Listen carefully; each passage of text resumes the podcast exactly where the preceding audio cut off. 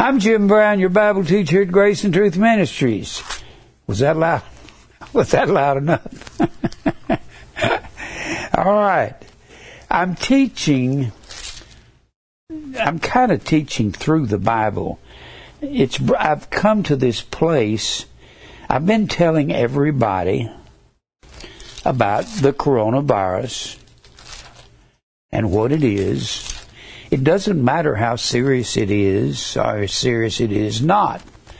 The coronavirus, AIDS, Ebola, polio, that was called infantile paralysis back in the 40s. That's what President Roosevelt died from, infantile paralysis, but they hadn't renamed it polio till the 1950s. That was a deadly disease. Man, people are terrified of it. All you had to do is get close to somebody who had polio. You'd get it and die. It was that simple until they found a vaccine for it. But if you notice, polio didn't stop all diseases. I keep telling you that the Bible says in several chapters, and it tells us all through the Old Testament, that I will send all of these diseases upon Israel if they do not obey God.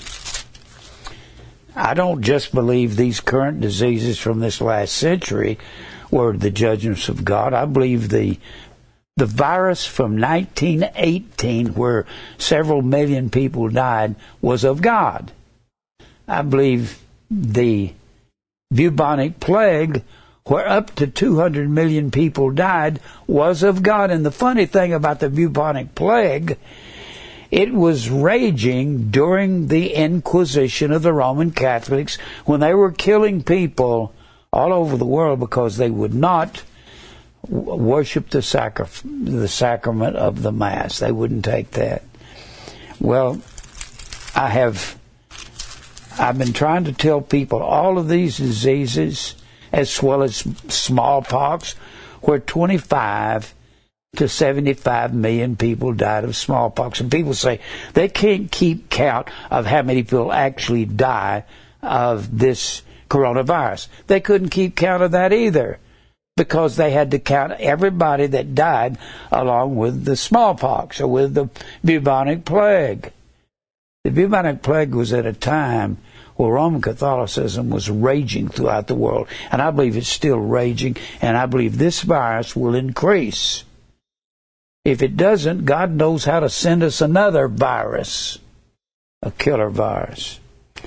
Now, I don't know how people can take such hard-line stands on what it is and what it is not, when the best minds in the world cannot evaluate it.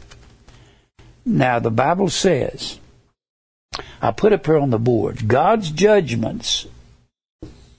His judgments is the same.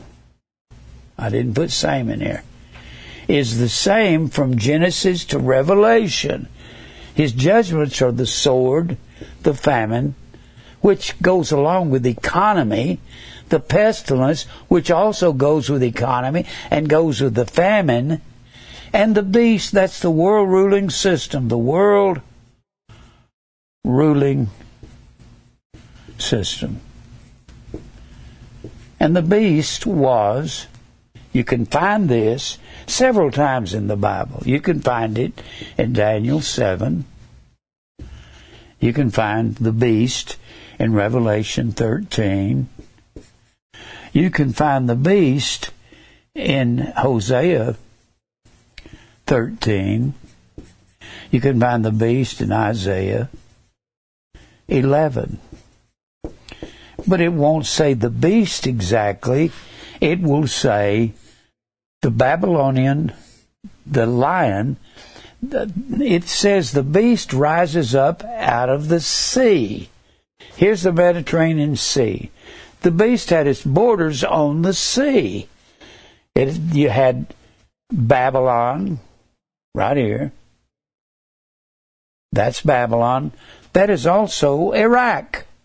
Persia, which would be Afghanistan, Iran, Pakistan, all the stands would be Persia.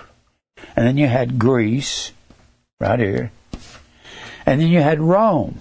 So Babylon, Persia, Greece, and Rome had the borders of their empire upon this sea. That's why the beast rises up out of the sea in Daniel 7 and in Revelation 13. It will say the beast comes up out of the sea in both chapters. That's not really hard if you look at a map.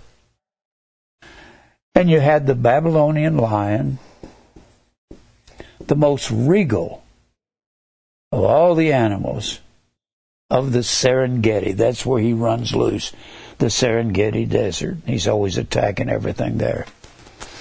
And it was the most regal of empires. And then you had the bear, which overthrew the lion.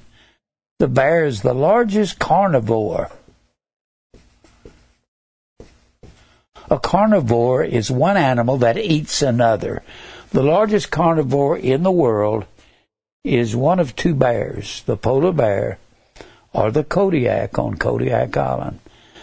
The Kodiak is bigger than the polar bear. The polar bear may be a little taller. When they stand up and reach their paws up in the air, they both can be up to 16, 17 feet tall. How would you like something like that to come after you? Whoa! Don't like that at all. Well, the largest armies in the world were the Persian armies. Persian. They would have up to 2.5 million in one army. 2.5 million. That is a phenomenal army, even by today's standards, when we would only have several hundred thousand in Vietnam. 2.5 million. So that was why it was called a bear. And then you had something that overcame the Persians, and that was the Grecian lion, the leopard of Greece. I've studied all these animals, and that would be the Grecian leopard. The leopard, to confront a leopard in the wilderness or in the wilds, that would be your worst nightmare. A leopard hunted at night. They hunted to eat. When they found a victim, you were its meal. They could grab a 150-pound man that about my size, I weigh a little more than that, grab me by the neck and drag me up to the top of a tree so the other animals couldn't get it. And they were a killing machine. Now, the lion might just shake you and throw you down and may not kill you. The bear would do the same thing, but if the leopard come after you, you are its meal and you're going to die. That's all there is to it. That's one thing you don't want to confront in the wilds.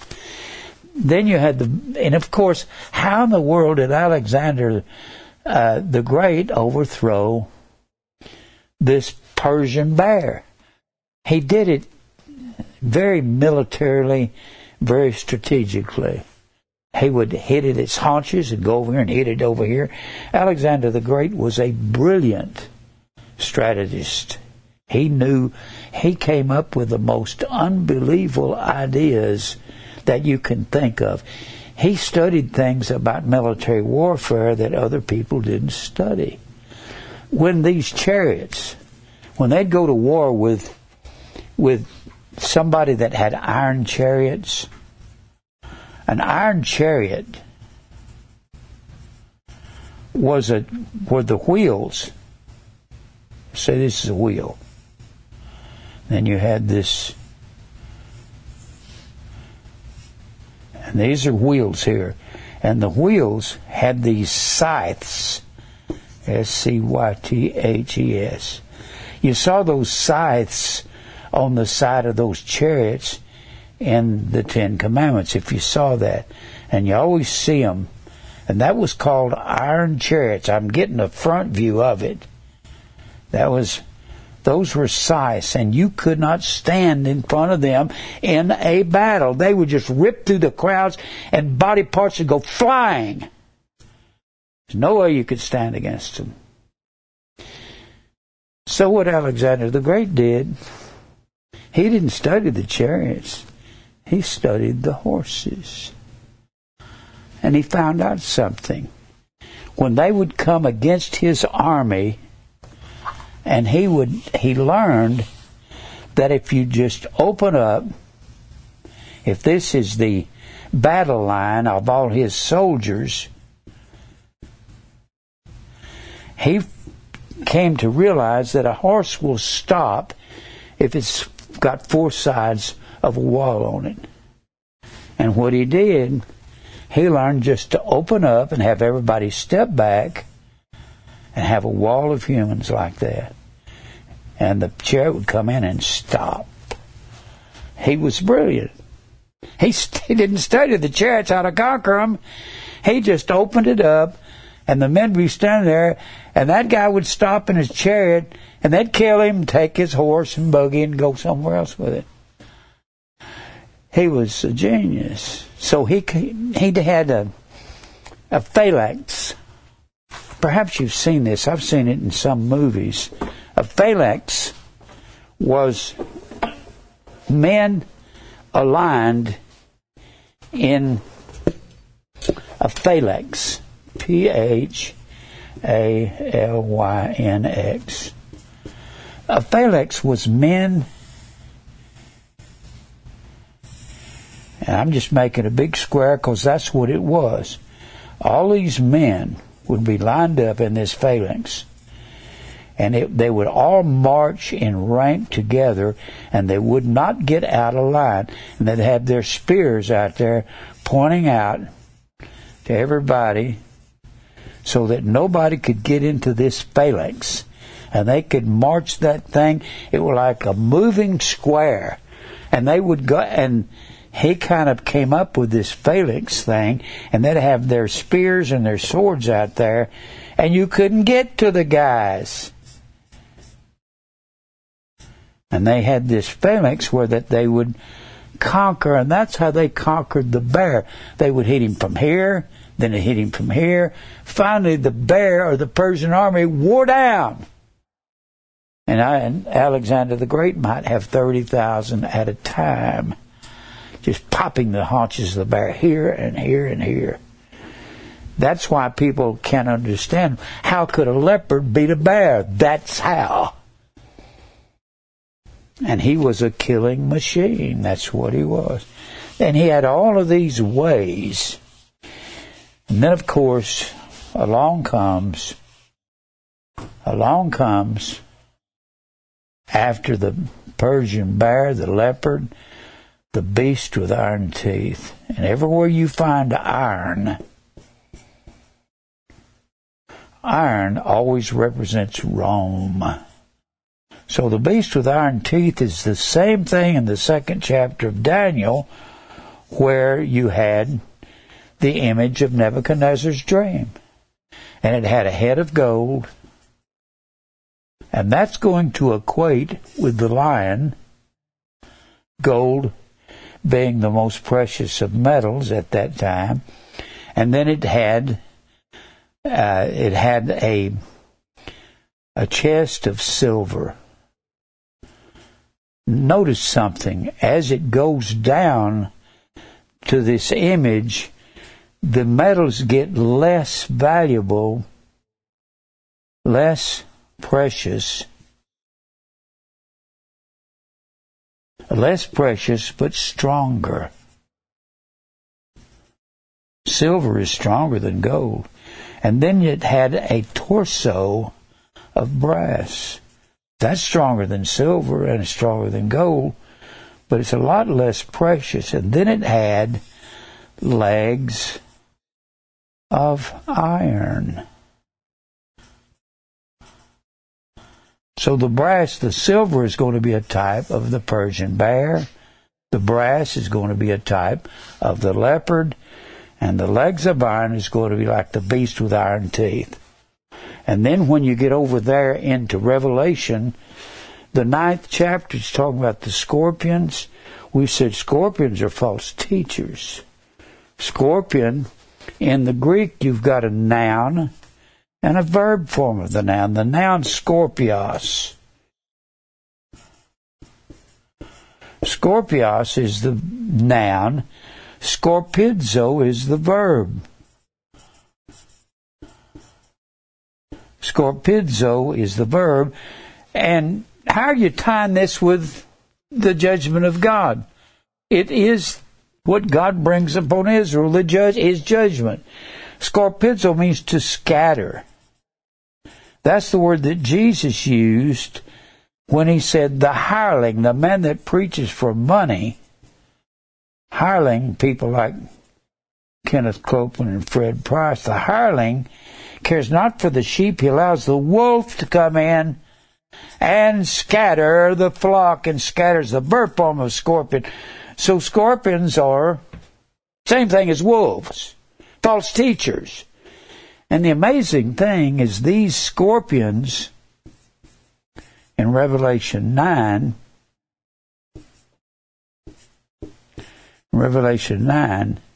guess what they had? They had breastplates of iron. They had breastplates of iron. Well, what does that mean? I've got a book on arachnids. Arachnids are 8-legged animals, like scorpions. They have 8 legs. And this book on arachnids, A-R-A-C-H, arachnids, I think that's the way you spell it. Arachnids, that's 8-legged critters, and that's what a scorpion is. And it says, you can tell what family in this arachnid book that a scorpion belongs to by its breastplate. Isn't it amazing? God says these scorpions have breastplates of iron, the same thing as the beast with iron teeth, and the same thing as the legs of iron on the image of Nebuchadnezzar. Same thing. Now, I'm trying to keep... Well, I dropped my pen. It's probably real important. It wouldn't bother me if everybody's watching. All right. Now, I'm trying to go through the Bible and show you. I've been talking to you about verses. God tells his judgment when they're coming out of the wilderness. Israel's coming out of the wilderness. When they're coming out of the wilderness, that's after 400 years in Egypt. They were 400 years in Egypt. Some people try to argue and say there were 200. And that it goes back to Abraham. Abraham was never in bondage in Egypt. Let me show you something that will prove that. Look at Genesis, the 15th chapter.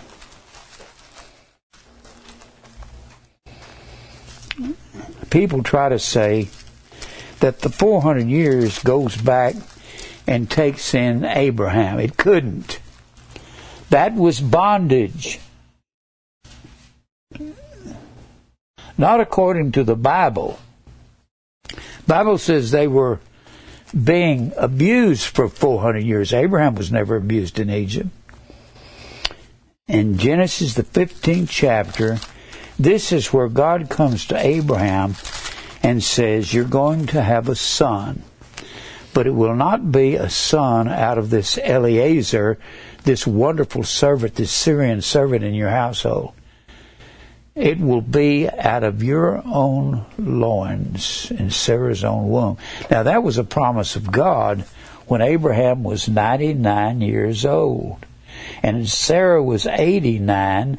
That means she's going to have a baby at 90. She was too old. She didn't ovulate anymore, didn't have any egg anymore. She couldn't. But God said, you will. And Abraham believed God and staggered not at the promise of God through unbelief. So he's going to have a child when he's 100. And that's what this 15th chapter of Genesis is about. This is how God's promise keeps going. I'm talking about the covenant. And we always think the covenant began with Abraham. Well, it does to some kind of a degree, because Abraham was the father of many nations. But it goes all the way back to Noah. God made the same covenant with Noah. It's one covenant. I'll be your God, you'll be my people, and you will obey me. Obey is the key. If you do not obey me, I'll send these four judgments. I will not forsake my covenant with you. This is really funny, because a covenant is a promise from a king to his subjects. It amazes me. Covenant has the basic same meaning as agape. Two words in the Greek, agape and phileo. They are not the same word. They've both been translated to love, along with charity has been translated to love. And charity is always the word agape every time you see it in the New Testament. Always. I don't know why the translators translated charity. If they'd have translated love, if they'd have translated all the one word, it'd been easier to understand. And phileo. Now, when you go into Kittle's New Testament Dictionary of Greek Words, that's a 10-volume set I've got in my library, they will tell you that agape was a relationship that fathers had for their families, that they gave them laws, they gave them careers, and if the father was a carpenter, then you'd be a carpenter. If the father was, Paul said, my father was a Pharisee, and his father was a Pharisee, so he was a son of the Pharisees. And Jesus told the Pharisees, your father's the devil. The works of your father you will do. To be called a son of someone, you had to be doing the works of that father. That holds true from one end of the Bible to the other. So, agape has the basic same meaning as covenant, B-E-R-I-Y-T-H. If agape, phileo means to have affection. You can have affection for anything. You can like cake, like God, like ice cream. You can like drugs, like to get drunk. You can like your dog. You can like your wife or your car or your house. That's not agape. What gets me, most big, great scholars say it's the same thing. It is not. I don't know. This is agape. 2 John 6. That we walk after his commandments. That's exactly what covenant is. Berith. What's amazing, in a covenant, the strongest of the parties gave the law, and the lesser of the parties had to be obedient to it. That was a contract or a covenant or agape. That's what the Theological Word Book tells you. The Theological Word Book was written by Gleason Archer, Walke, and Harris. Excellent set of books. 2 books. They're tied directly to Strong's. And they tell you, covenant, berith, between nations, a treaty, alliance of friendship, between individuals, a pledge or an agreement, obligation between a monarch and his subjects, same meaning as agape. So they would be synonyms. And God gives Israel his commandments. He says here in chapter 15, he's promising him a son. And he says, behold, the word of the Lord, verse 4, came unto Abraham, saying, this shall not be thine heir. Talking about Eliezer in verse 2. Eliezer is a Syrian. He's a wonderful friend of Abraham, very faithful to Abraham. Behold, the word of the Lord came unto him, saying, this Eliezer will not be thine heir, but he that shall come forth out of thine own bowels shall be thine heir, Abraham. He was 99. He'd never had a son. Well, he wasn't 99 yet. He is 99 in that 17th chapter where God gives him the covenant. And then he says down here, I'm going to give you the land in verse 7. The land of Israel is promised. And then in verse 13, he said unto Abraham, or to Abram, his name was at first Abram, means proud father. Abraham means father of many nations.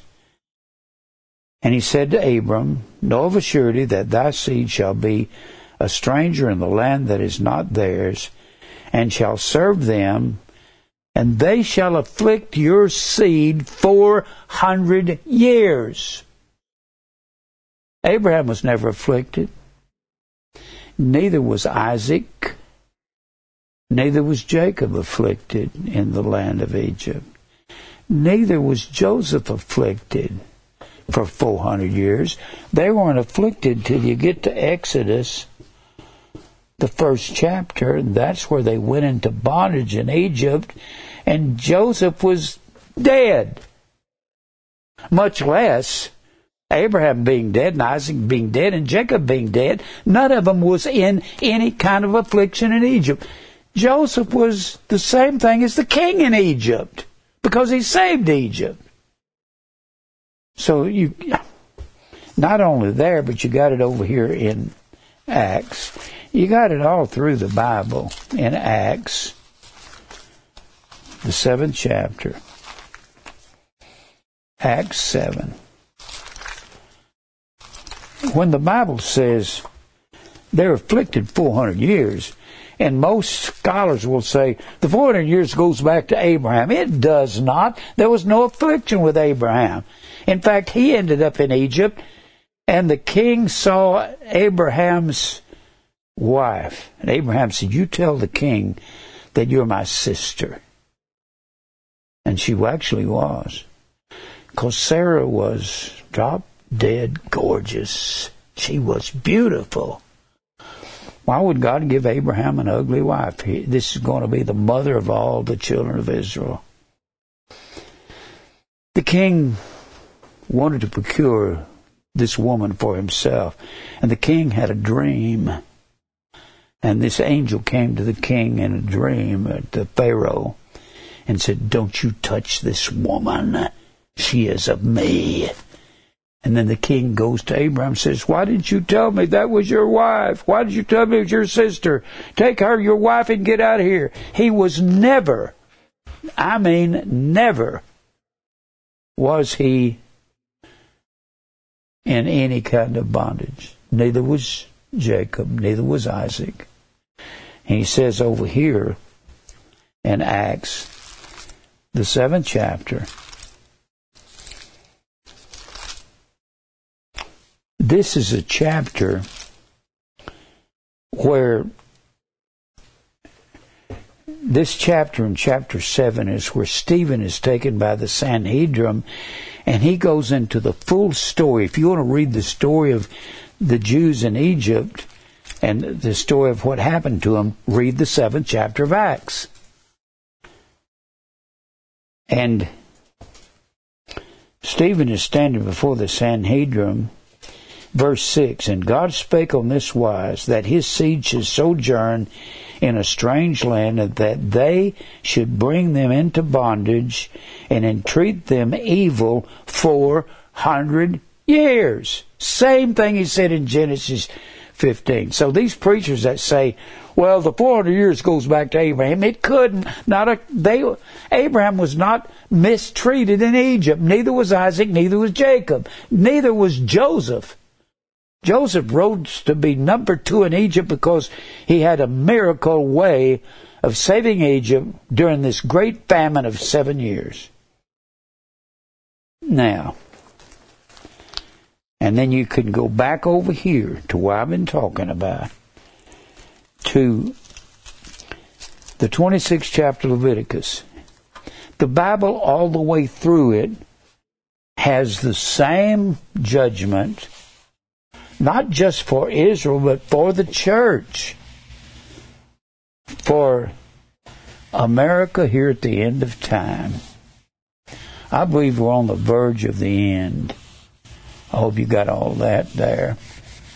Sometimes I don't know how to bring certain parts of this into teaching, but I just need to stop and do it. Now, Israel was in Egypt. Here you had Abraham, Isaac, Jacob. The covenant was given to Abraham in Genesis 17. God says, I'm going to have my covenant with you. And he says, you will obey me. A covenant is a promise, but there's two sides to it. God gives the covenant to who he wills. Our God sits in heaven. He's done whatsoever he hath pleased. And then he requires obedience to his covenant. I can't even spell when I'm talking. Obedience. He requires obedience to the covenant. And he tells Abraham, the land is yours, as long as you obey me. Obey. So Jacob ends up with 12 sons, and Jacob's name is changed to Israel in Genesis, the 32nd chapter. So all of his 12 sons become the nation, from Reuben, the firstborn, to Simeon, the secondborn, on down to the thirdborn Levi, to Judah, the fourthborn. Then you get into the sons of Leah and Rachel's handmaidens, Dan, Naphtali, Gad, Asher. And then you get back to Leah, and she has Issachar and Zebulun. Then she has a daughter, Dinah. And then by this time, Rachel is crying out, what about me? Do I not have any sons? I am barren. You can find this story in Genesis 29 and 30. You want to read about the sons of Jacob? You'll find it there. And then Rachel, God says, all right, I'm going to give you a son, and he'll be truly my blessed son. And Rachel has Joseph, the very picture of Christ in the Old Testament. And then they're over there in the land of Haran, and they head back to Babylon, and they've got 11 sons over there.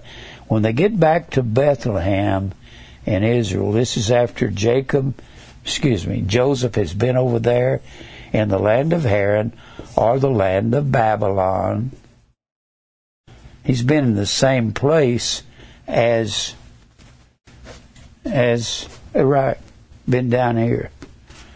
And it's 20 years later, and he's coming back. And when they get back to Bethlehem, that's where Benjamin, his 12th son, is born. That's really amazing. Now, I'm trying to tell you about how when Abraham comes back and he gets the law, or Israel gets the law, when they're released from Egypt, they're taken into bondage.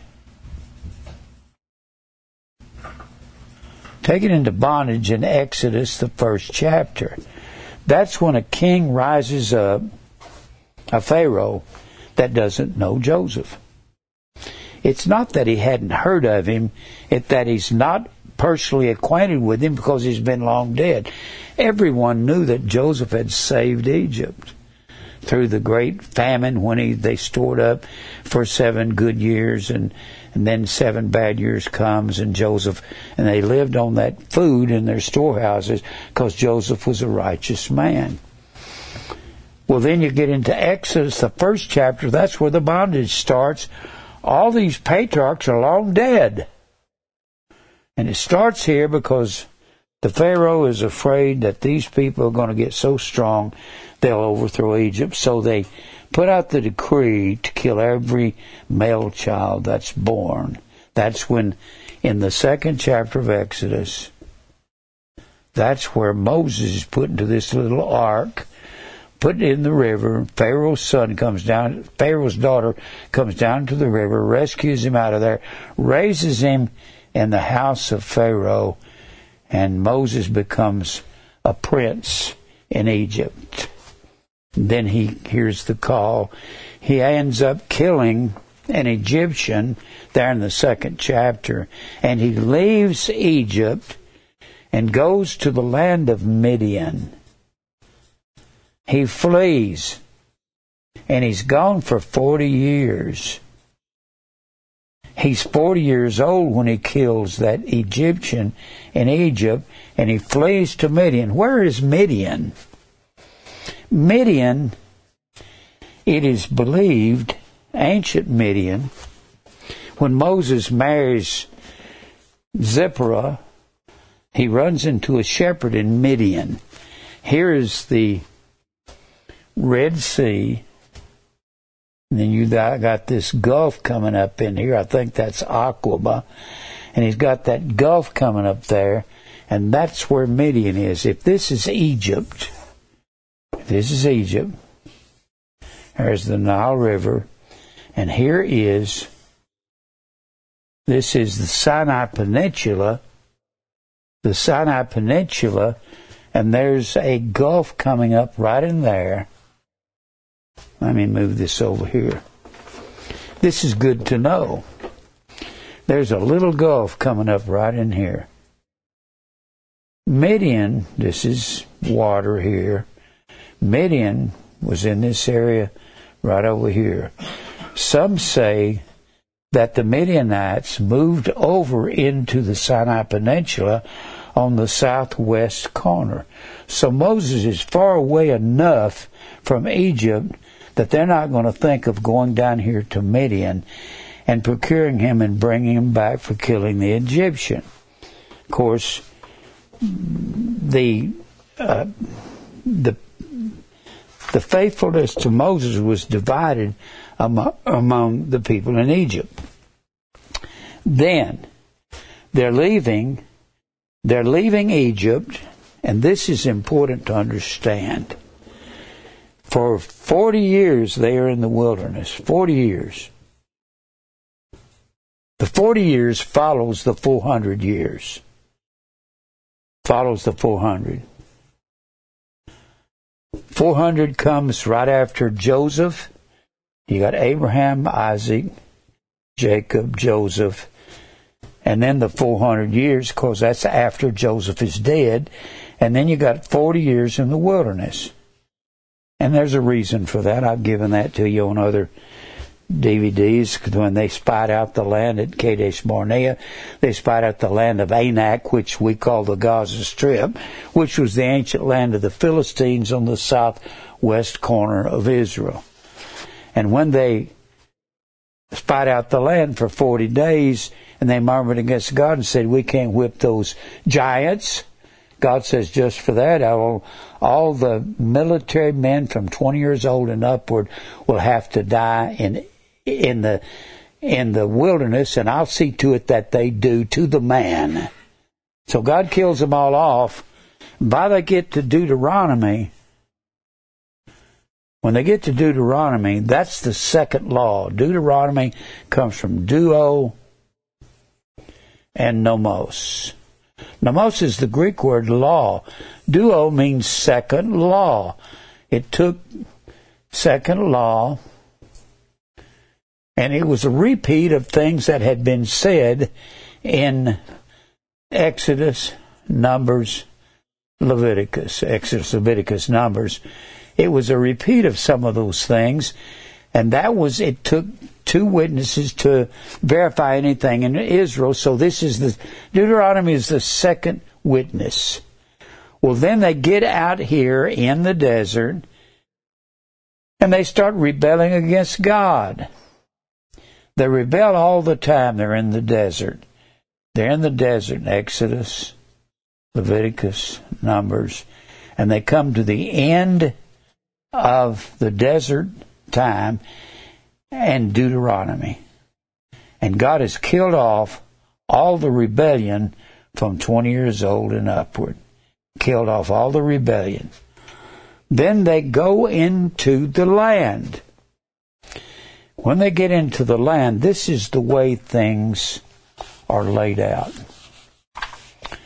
They get into the land, and by the time they get into the land, all these pagans from other lands have come in. The land was given to Abraham in Genesis 17. That was in approximately around 2000 or 2100 BC. Then they get into the land. Israel becomes a nation under judges. And God has warned Israel. When Moses got the law on Mount Sinai, if you go after any other gods and you're not obedient to my word, I'm trying to tie this together with what's going on in America today. If you go after any of the gods, I'll send the sword, the famine, the pestilence, which will be all kinds of diseases. And that's what America's doing. They're going after charismatic doctrine, the prosperity gospel, the false doctrine of the Baptists, the accept Christ gospel, the sinner's prayer for salvation gospel, and it's not true. You have to believe on the Lord Jesus Christ. You cannot call on a God you don't believe in. Romans 10:14. Whosoever shall call upon the name of the Lord shall be saved. But that'll only happen after you believe. Belief precedes calling. Accept Christ. The natural man does not accept the things of the Spirit of God. That's the word receiveth, means to accept an offer that's been presented. The dead man in his sin cannot accept spiritual things, but you will accept spiritual things after God has birthed you by His will. And that's the truth. Now, we're getting down to these judges. Israel didn't obey God in the wilderness. They didn't obey God when they became judges. And the only reason for all these judges, this is the first time that Israel is threatened by the judgment of God, and the people that's threatening them are these judges here. They're not exactly a threat. Every time one of these judges would die, you're going to notice Israel. It will say as soon as Othniel dies. Othniel was a righteous man. He was the first judge named in Israel. I believe the first judge was Joshua. He was alive when they came in and took the land. The book of Joshua, while they're still in the wilderness, Joshua leads Israel up here just above the Dead Sea to somewhere about where I've got this pointer at. The reason it has to be there is the first city they come to when they cross here's the Jordan River. The first city they come to is Gilgal. That's where they come to. And if you notice, Jericho is right below this. One of the first cities they attack is Jericho. And then they attack Ai, which is just west. Here it is. Ai is right here. That's in the land of Ephraim. They conquer Jericho. They march around Jericho 7 times, 7 priests. They sound the trumpet. And at the last trump, the walls fall down. But they come across at Gilgal. They leave Moses over here on this side of the river because he's forbidden to go into the land because he murmured against God in the 20th chapter of Numbers. He struck a rock when God told him to speak to the rock. He struck it twice in anger, and he was angry at the people.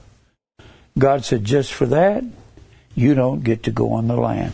And that same chapter, God kills Aaron in the 20th chapter, because Aaron, over in the 32nd chapter of Exodus, had built a golden calf because the people asked him to. Said, Moses ain't never coming back. He's been up on that mountain a long time. Build us a golden calf. We'll call that the God that led us out of Egypt. And he did, and because of that, God had Aaron killed in that 20th chapter of Numbers. God promises Noah, I'll get right in a minute, Moses, you're going to die before you get to the land because you hit this rock twice and you didn't believe me enough.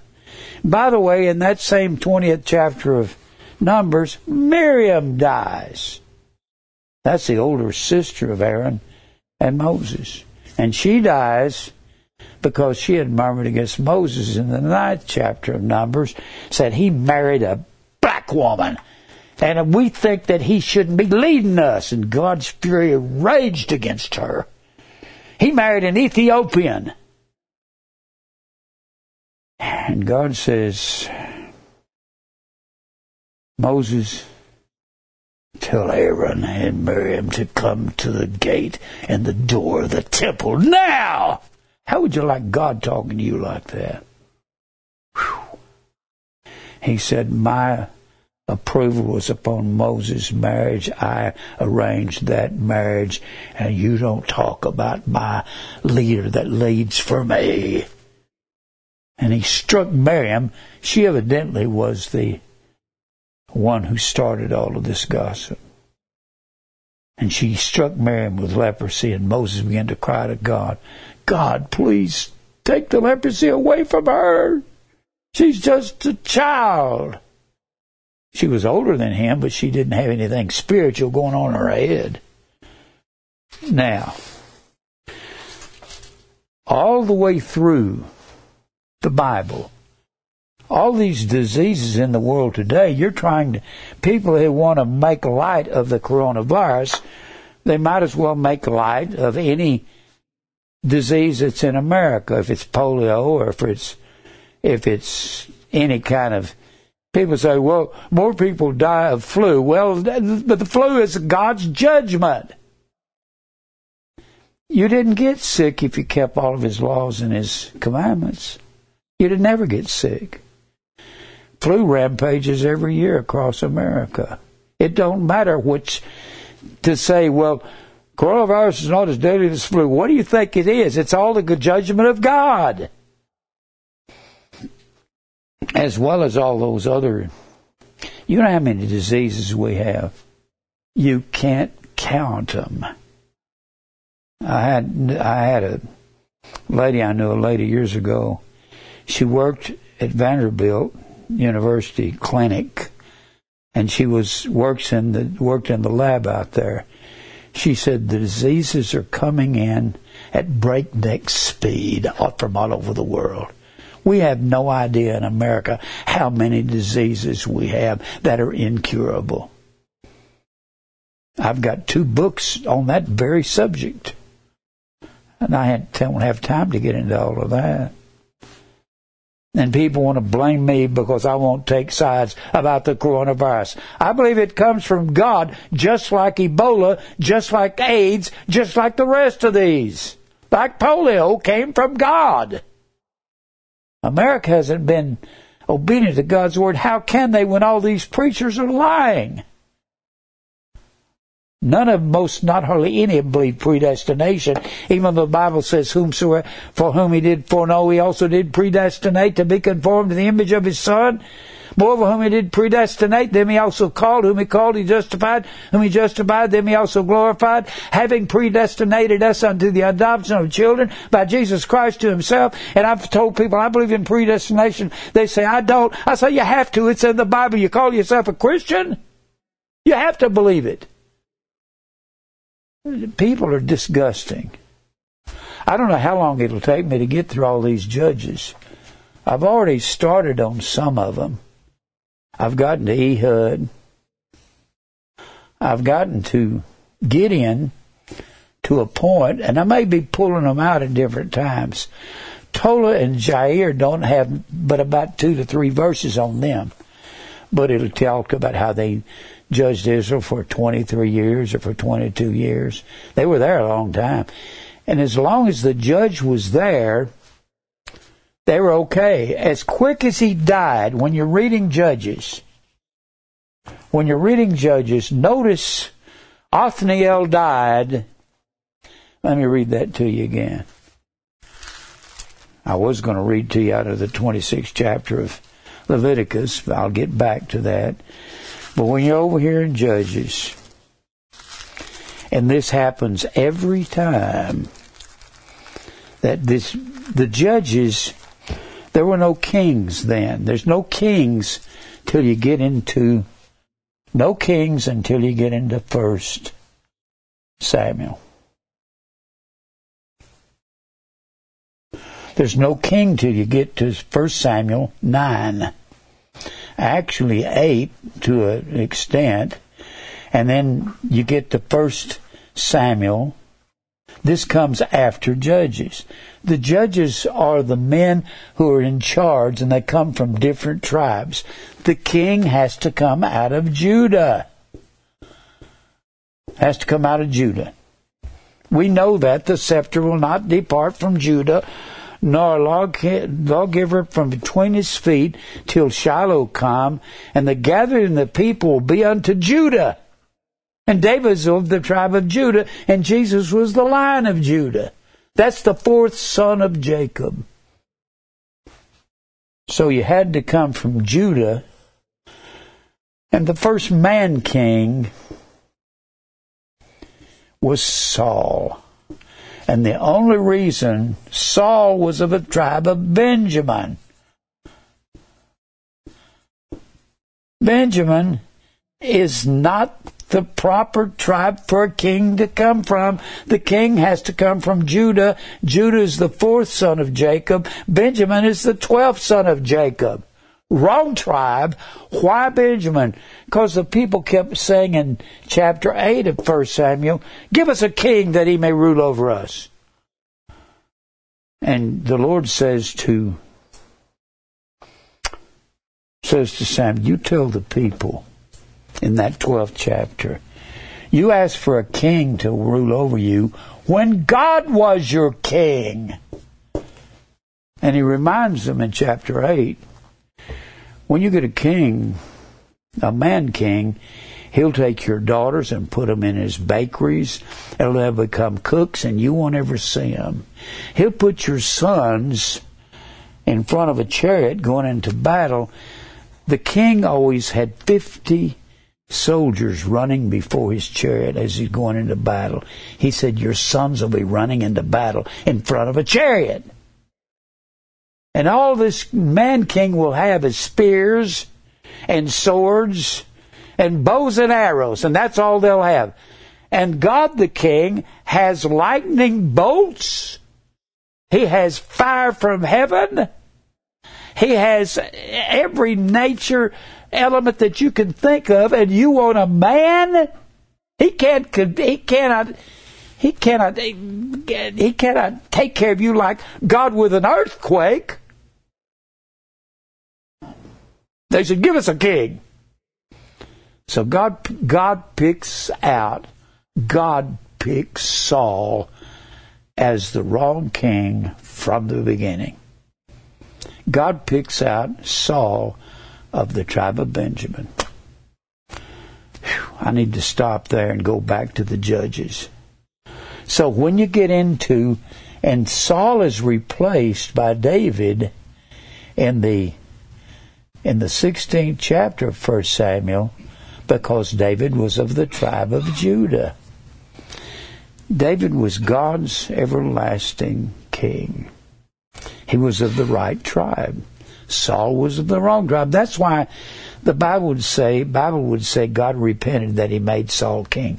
God didn't find some aisle in a Baptist church and go walking down the aisle, say, I want to repent because I made Saul king. Repent means to turn. But he had to plan that turn ahead of time. He had David planned before the foundation of the world in the 16th chapter. That's another story I've told many times, but I'll come back to that later. Now, so when they come out of the wilderness, Joshua goes in to conquer the land. Joshua goes in and conquers Why does he need to conquer? Why does he need to conquer the land of Israel? Because when he gives the land to Abraham around 2100 BC, when you get down to Israel, going into the land, and it's a little over 1000 BC, maybe around 1012, and they go into the land, the Amorites, the Hittites, the Perizzites, the Jebusites have come and settled in the land that was given to Abraham in that 17th chapter of Genesis. They've come in and settled. So God tells them, drive these people out. Abraham owns the land and all of his descendants. And Joshua, you lead the people in and you conquer these people in this land. And they didn't. He says that in the first and second chapter of Judges. Judges is the first place where they move in and they're supposed to take over. But they don't. God tells them not to marry these pagan worshipers. He said, if you marry them, you'll go after their gods, which are Baal and the Grove and Ashtaroth and Chemosh and Molech and all the rest of them. And they didn't like the idea that they could do what they wanted. And a new generation rose up that did not know Joshua's God and Joshua's laws. That's in the second chapter. And Joshua dies in the second chapter of Judges. And the people forsake God and go after Baal and Ashtaroth. They get evil. So as soon as they go after and they do evil in the sight of the Lord. Now you're going to see this constantly through the book of Judges. Judges is the first place that Israel becomes more or less a nation on their own. They're not a literal nation till you get to 1 Samuel. But they're a nation because they're just coming out of Egypt. All they had was the patriarchs, Abraham, Isaac, Jacob, and so forth. And the list goes on and on all the way down to Israel when they become Israel. So they're going into the land. And notice every time a new judge would come up, look here in Judges, I read it last week, but let's read it again. In Judges, the third chapter. Judges 3. Joshua is a land where he goes in to fight the people.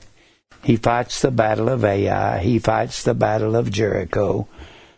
Joshua fit the battle of Jericho. He does that in Joshua the 6th chapter. Get to Judges and they're moving in. They're becoming their own people for the first time since they were taken into bondage and placed in bondage in Exodus, the first chapter. Now, the first judge, as far as the Bible is concerned, is Othniel. Othniel was the nephew of Caleb. Caleb and Joshua were the only two men that were 20 years old and upward that got to come into the land because Caleb said, we'll go fight those giants of Anak. Joshua says, I'll fight them. Caleb says, well, I'll fight them. They're the only two men that was over 20. So God kills all the men except Joshua and Caleb. And it was Caleb's nephew who was the first judge, kind of discounting Joshua. He was actually the first judge. But when you count up these judges, there are 13 of them. There were 13 apostles. I thought there were 12. Paul said, I'm an apostle of Christ, born out of due time. I wasn't numbered with the 12. But he was an apostle. So that makes 13.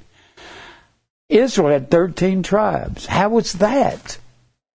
They had 12 until Joseph was in Egypt and his tribe was split in two.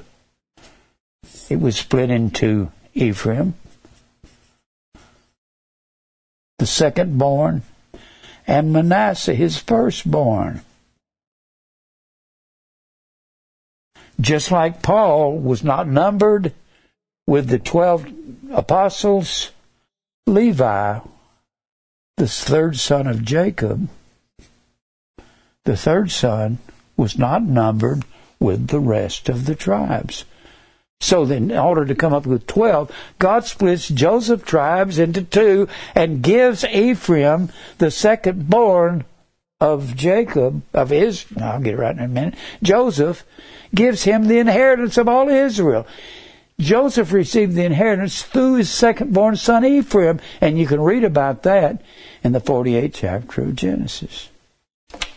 So Levi was not numbered. Why? He was the priesthood. And the Levites didn't have a land. You won't find his name listed on all of these sons of Jacob. He's not listed. Why? As a priest, he lived all over the land. How did he make a living? Those tribes had to give the Levites some land to work so they could plant, so they could eat.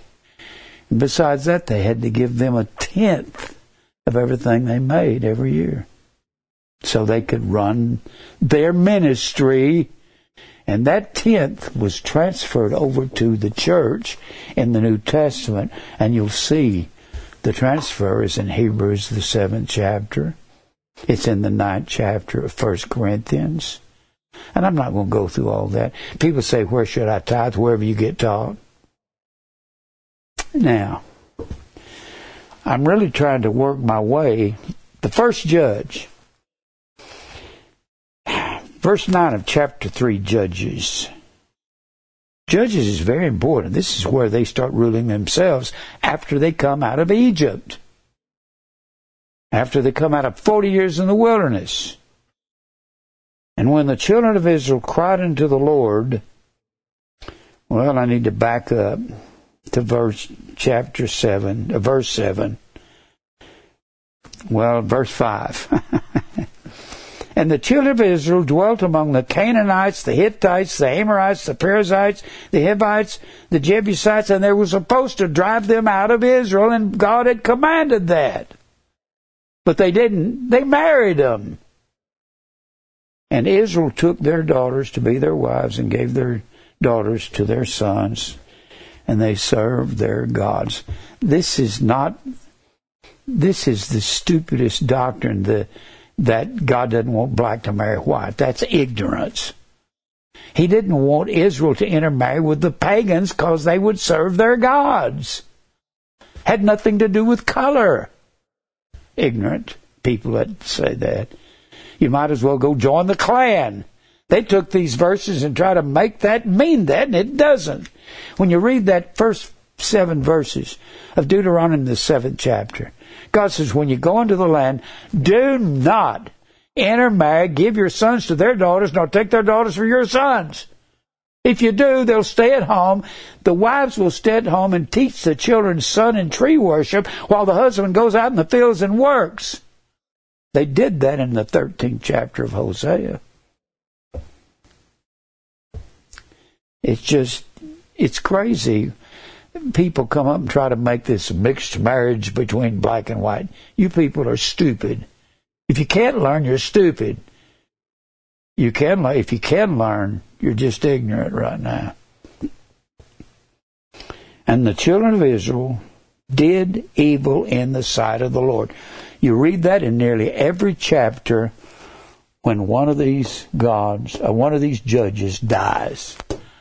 As soon as Ehud dies, and the children of Israel did evil in the sight of the Lord and began after these gods. When Shamgar dies, the children of Israel did evil in the sight of the Lord.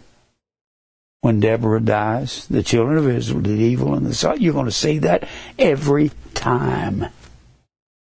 And when Gideon dies, his son Abimelech takes over, and they try to make Gideon a king. He said, I'm not going to be a king. I'm of the tribe of Manasseh. The king has to come out of Judah. He knew that. And then his son Abimelech takes over and says, I'll be king. Abimelech was evil. Abimelech had an interesting story. Abimelech went into battle, and a woman hit him in the head with a stone. It was one of these stones, like real light stone, volcanic stone. And she picked it up and hit him in the head with it.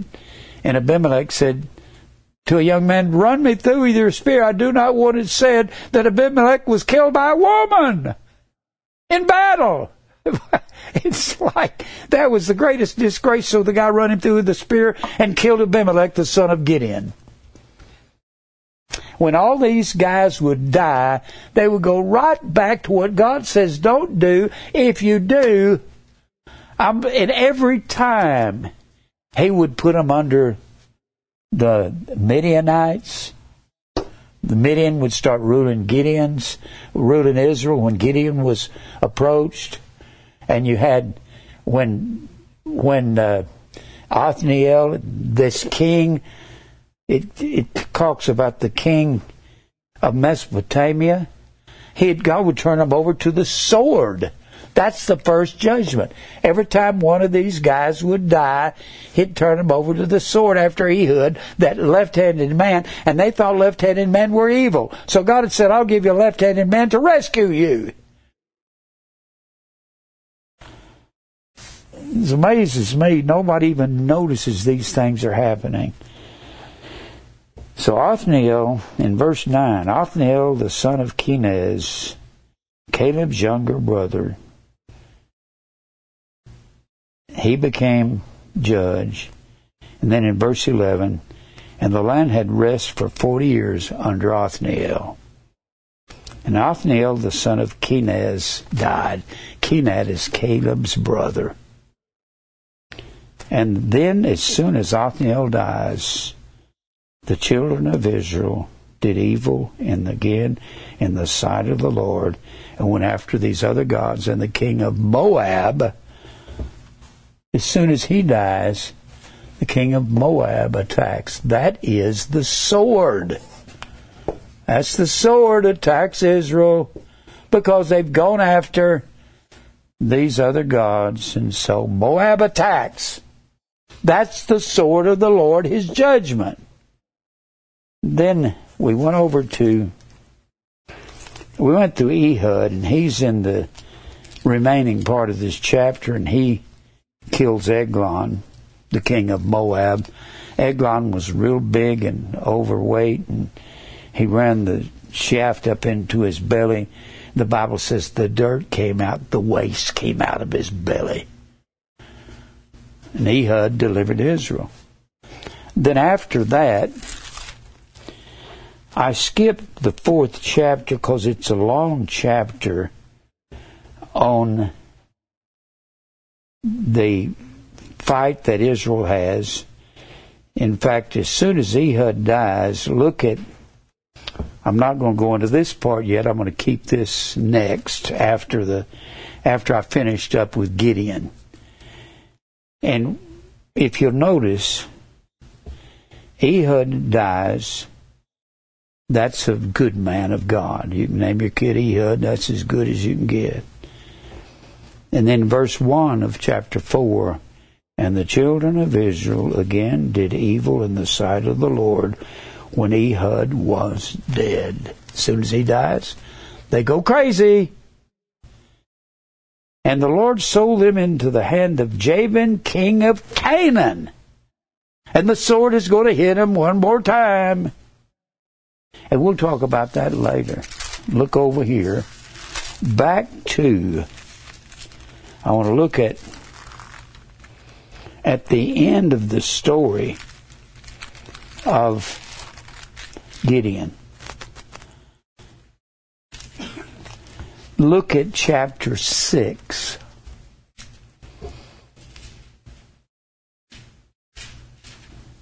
As soon as Deborah is dead. Deborah is also a judge. She's not a pastor, not a preacher. She's a judge in Israel. Shamgar's died. In fact, you can see Shamgar's death back in chapter 3. Shamgar dies, and then in the sixth chapter, the children of Israel did evil in the sight of the Lord. Every time the judge dies, this is what they do. I keep wondering, why would they do that? You know what I believe they were doing? Wanting to get along with the world or the enemy. They want to get along, just like when you go to work on a job and there's a Baptist there and you want to get along with him, and you don't say anything about him, about accept Christ. You just kind of go along with him. You don't say anything about sinner's prayer. You don't want to tell a Baptist that there's no such thing, because what you'll do is make an enemy of him. You don't want to tell a Baptist that Christmas is pagan. It was against the law to celebrate Christmas 300 years ago in America. You'll have the sword after you. And the children of Israel did evil in the sight of the Lord. The Lord delivered them into the hand of the Midianites 7 years. And that's where God has an angel go to Gideon. And Gideon's a dirt farmer, just nothing magnificent about Gideon. He has no accolades of any kind. He doesn't have any blue blood in him. He doesn't come from royalty. And God sends an angel to him and says to him in verse 12, "Thou mighty man of valor, our dirt farmer." He's sifting wheat out there. And Gideon says, "Are you talking to me? I'm just a farmer." And that's where God tells him to go into all the land of Israel. They have gone after Baal and the grove. And he tells him to destroy all the Baal gods in Israel. So Gideon is going to be, as a righteous judge, these judges clean up the land of Baal and grove and all the sun and tree gods of the Amorites and the Hittites and the Perizzites. The Bible says in Judges, the 3rd chapter, God names 5 lords in Israel that they didn't drive out. And God says, and these are the lords that's going to rise up against you. In verse 3 of chapter 3 of Judges. The 5 lords of the Philistines, of the Canaanites, of the Zidonians and the Hivites that dwell in Mount Lebanon, from Mount Baal Hermon unto the inner end of Hamath. And they were to prove Israel, to put them in the fire, to whip them good. And that's what they do. They put them in the fire. Now over here, back to where Gideon drives out, he literally takes down all the gods of Israel. And the people in Israel that worship these gods go to the house of his father, Joash, and they tell Joash, "Joash, will you plead for Baal? Will you save him? He will plead for him. Let him be put to death whilst it is yet morning. We want Gideon to die." All the people of Israel gather around Joash's house. Joash was as common as Joe in our time. There's many men named Joash through the Bible. This is just one of them. Verse 31. "We want him to be put to death." Joash says, "Well, if he is a god, let him plead for himself." Plead is the word rube. It means to fight. If Baal is really a god, can he fight his own battles? Why do you have to kill Gideon? And he scatters the men. Now, Gideon goes to the Lord and he says to him, in verse 36, Gideon said unto God, "If thou wilt save Israel by mine hand, as you have said, I'm going to have to fight this enemy. And the enemy is the Midianites. Now, God, if you want me to go into battle, put my life on the line against this huge army. This army that he's going to fight has 120,000 men. And Gideon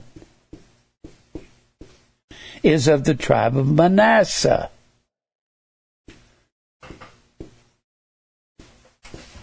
Manasseh is the second-born son of Joseph. He is by far not an honorable tribe. Ephraim was the head of all northern Israel, the second-born son of Joseph. Now, people will talk about laying out a fleece before God. Here's the story of the fleece right here. But notice what he's saying. Do you want me to go out towards the Midianites and destroy them and have me out in front of the army? That's not like the fleece that these preachers come up with. Let's read the fleece. Behold, I will put a fleece of wool, verse 37, in the floor. I'll put a fleece of wool on the floor. A fleece is the fur that grows on the sheep. Put a fleece on the floor, and if the dew be on the fleece only, and it be dry upon the earth beside it, then shall I know that thou wilt save Israel by my hand. Notice what the fleece is about. It's about Gideon putting his life on the line and being willing to stand in front of an army against a huge army and lay his life down. It's not about preachers talking about a fleece. Preachers talk about, well, God, if you want me to take this church that runs 5,000 and I'm only running 500 here where I am, you do such and such on the fleece. You let me know. And then he tells his wife, you go pack while I go pray. No, that ain't the way it works. And they're going to raise me up to 300,000 a year. I don't make them 40,000 here at this little church. That's not a fleece. That's a con. Have you ever heard of anybody laying out a fleece like that? That's not a fleece. A fleece has to be when you put your life on the line. Now that's what Gideon's doing. And it was so, for he arose up early on the morrow and thrust the fleece together and wrung the dew out of the fleece, a bowl full of water. And Gideon said unto God, don't be angry at me and be hot at me, God. I just want to make sure. I will speak this once. Let me prove, I pray thee, but this once with a fleece. Let it now be dry only upon the fleece, and upon the ground let it be dew. God did so that night. A fleece is not, well, let me find out if you want me to prosper somewhere. The fleece of Gideon had to do, you want me in front of the army and to face the Midianites? You just do this and I will do that. You know what this is a picture of? Two witnesses. And God did that night, for it was dry upon the fleece only, and there was dew upon the ground. Now, verse 1 of chapter 7. Then Jerubbaal, remember Jerubbaal was a title for Gideon. That's what he was called in verse 32 of the previous chapter. Therefore on that day he called him Jerubbaal, saying, let Baal plead against him. That's what it means. Let Baal do his own fighting. So that's what Gideon's nickname was, Jerubbaal. Let Baal fight his own battles, what it meant. And Jerubbaal, which is Gideon, verse 1, and all the people that were with him rose up early and pitched beside the well of Herod, so that the host of the Midianites, now notice I keep saying the Midianites was the sword of God because people kept going back to evil. And that's going to be true all the way through 1st and 2nd Kings, 1st and 2nd Chronicles. They're going to constantly go after these idol gods. And the judgments of God are true from one end of the Old Testament to the end of the New. The sword, the famine, the pestilence. I believe all the diseases that have come upon America are the judgment of God. They go back for hundreds of years, even 1,000 years. When you preach what the preachers are preaching, and you preach lies in the name of God, and you twist and wrench the Scriptures, judgment is on the way.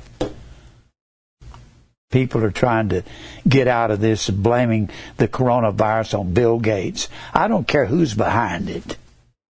I don't care what it is. God moves upon evil men's hearts to do their evil doings, to bring judgment on His people who are ignoring His Word. How much time do I have, Mike? I thought I'd get through Gideon, but I'm not doing very well. Jerubbaal, who is Gideon, and all the people that were with him, rose up early and pitched beside the well of Herod, so that the host of the Midianites were on the earth side, were on the north side of them, by the hill of Morah, in the valley. And the Lord said unto Gideon, "Now you've made a deal with me, and I've made the fleece wet and made it dry. And you said you go up against the Midianites, but I want you to do it my way and not your way." And the Lord said unto Gideon, "The people that are with thee are too many for me to give the Midianites into their hands." You've got too many Israelites that want to go against the Midianites, and they're going to take credit for this. But they didn't have very many, not compared to the number. How do you know, Jim? I know how many Midianites died. 120,000. Israel don't have near that many. Not even close to it. Well, let's look and see. "Lest Israel vaunt themselves against me, saying, Mine own hand hath saved me." You give Israel too many, and they'll think they did it. "Now therefore go to, proclaim in the ears of the people, saying, Of all these men that are soldiers of Israel, say this to them, Whosoever is fearful and afraid, let him return, go home, and depart early from Mount Gilead. And they returned or went away from the army of Israel, 22,000. That's not even close to 120,000 that they got to fight. And all that remained to go against the 120,000 Midianites was 10,000. And then God says, that's still too many. You'll take the credit with 10,000 people against 120,000. How do you know it was 120? It tells you how many were killed in the 8th chapter and the 10th verse. 120,000 Midianites were killed. But God says 10,000 are too many. Israel take the credit. So the Lord said unto Gideon, The people are yet too many. 10,000 against 120,000. If they win, they'll take the credit for it. I can do that with 10,000, but I want less than that. So I get all the credit, God says. Bring them down into the water, and I will try them for thee here. And it shall be that of whom I say unto thee, this shall go with thee. The same shall go with thee of whomsoever I say unto thee. I'm going to tell you, and we're going to have a way of checking out who I want to go. This shall not go with thee, the same shall not go. So he brought down the people unto the water, and the Lord said to Gideon, Every one that lappeth the water with the tongue, as a dog lappeth, him shalt thou set by himself. Likewise, every one that boweth down upon his knees to drink. And the number of them that lapped, putting their hand to their mouth, were 300 men. But all the rest of the people bowed down upon their knees, stuck their face in the water, and drank it like a dog. And the Lord said, all I want is 300, these 300 men against 120,000. I don't know if I didn't want to quit at this point. Woo! By these 300 that left will I save you, and deliver the Midianites into thine hand, and let all the other people go every man unto his place. Get rid of everybody except these 300. You know why I believe he did that? When they knelt down, picked the water up, and they were looking. They were men who were astute. They were well versed in the ways of war, and they were watching for the enemy drinking the water. They were the only people paying any attention. God says, all I need is 300 to beat these 120,000 Midianites. And you're not going to need any weapons either. I'm going to play with their minds. That's what God did with Elisha there in 2 Kings, that 4th chapter, or 3rd chapter. He played with the minds of the enemy. And the Lord said unto Gideon, by these 300 will I save you, and deliver the Midianites unto thy hand, and let all the other people go, every man unto his place. So the people took food in their hands and their trumpets, and they set all the rest of Israel, every man unto his tent, retained these 300 men, and the host of Midian was beneath him in the valley. They're on the top of a hill, and the Midianites are down in the valley. That's part of God's plan. He had the Midianites park in a valley, and they were on top of a hill. That's part of the program. And it came to pass the same night that the Lord said unto him, Arise, get thee down unto the host, for I have delivered it into your hand. They're delivered. They don't look delivered to me. There's a big army down there, and we're 300. We don't have no swords or spears. I'm going to give you what you need, a lamp and a trumpet each, and that's all I want you to have. If thou fear to go down, go thou with Phurah the servant down to the host.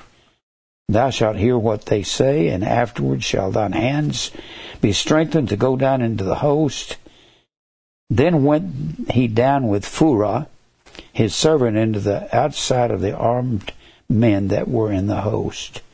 The Midianites, the Amalekites, and all the children of east lay along the valley like grasshoppers for a multitude. And Israel had 300. They were as the number, without number, as the sand by the seaside for a multitude. And they're going to fight. And when Gideon was come, behold, there was a man that told a dream unto his fellow, and said, Behold, I dreamed a dream, and lo, a cake of barley bread tumbled unto the host of Midian, and came into a tent, and smote it that it fell, and overturned it that the tent lay alongside. Israel is always called the bread, and we being many are one bread and one body. Do I have any time? Sure. I'll just kind of tell you what happens. God says, I want these 300 men to have a trumpet, and I want you to shout, blow the trumpet, break the lamps, 300 men, and shout the sword of God and Gideon. And as they break the lamps and sounded the trumpets, the Midianites began to turn on one another and kill each other. See, God played with their minds. And then Gideon dies, and they go back to other gods. And that's the sword that God promised. And all through the book of, you get into all of these men and this one woman, and they all keep, as soon as they die, Israel goes after these other gods. And God said, if you go after other gods, I'll send the sword, the famine, the pestilence, and then I'll send the beast. But that's true all the way through the Bible. It didn't stop with the New Testament church. The book of Judges is true with us.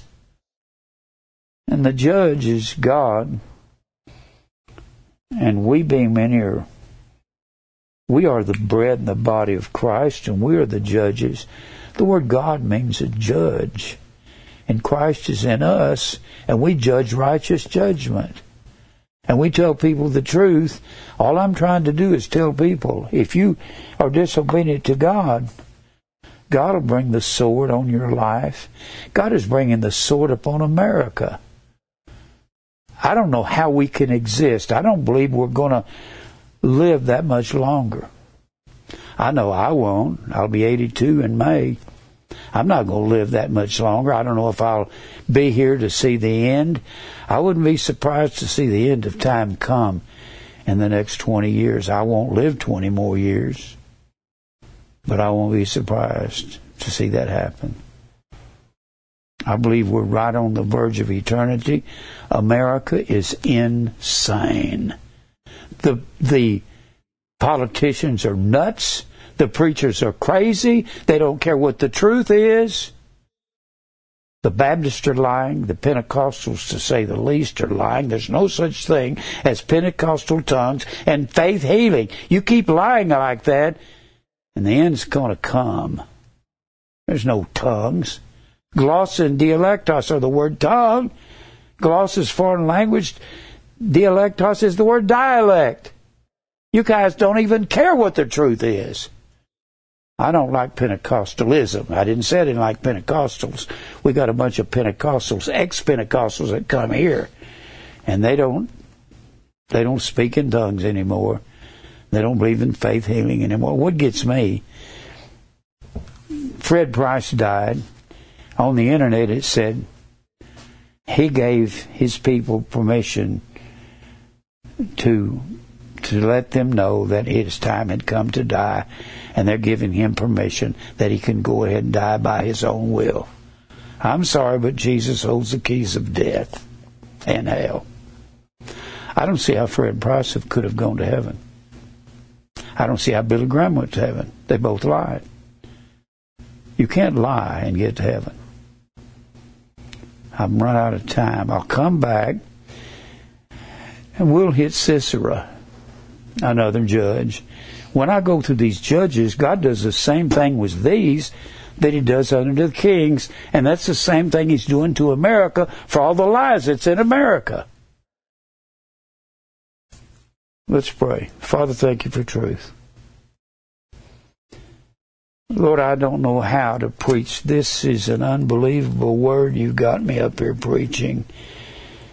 Sometimes I feel like You need to send an angel down, I mean a heavenly angel, to preach to us all.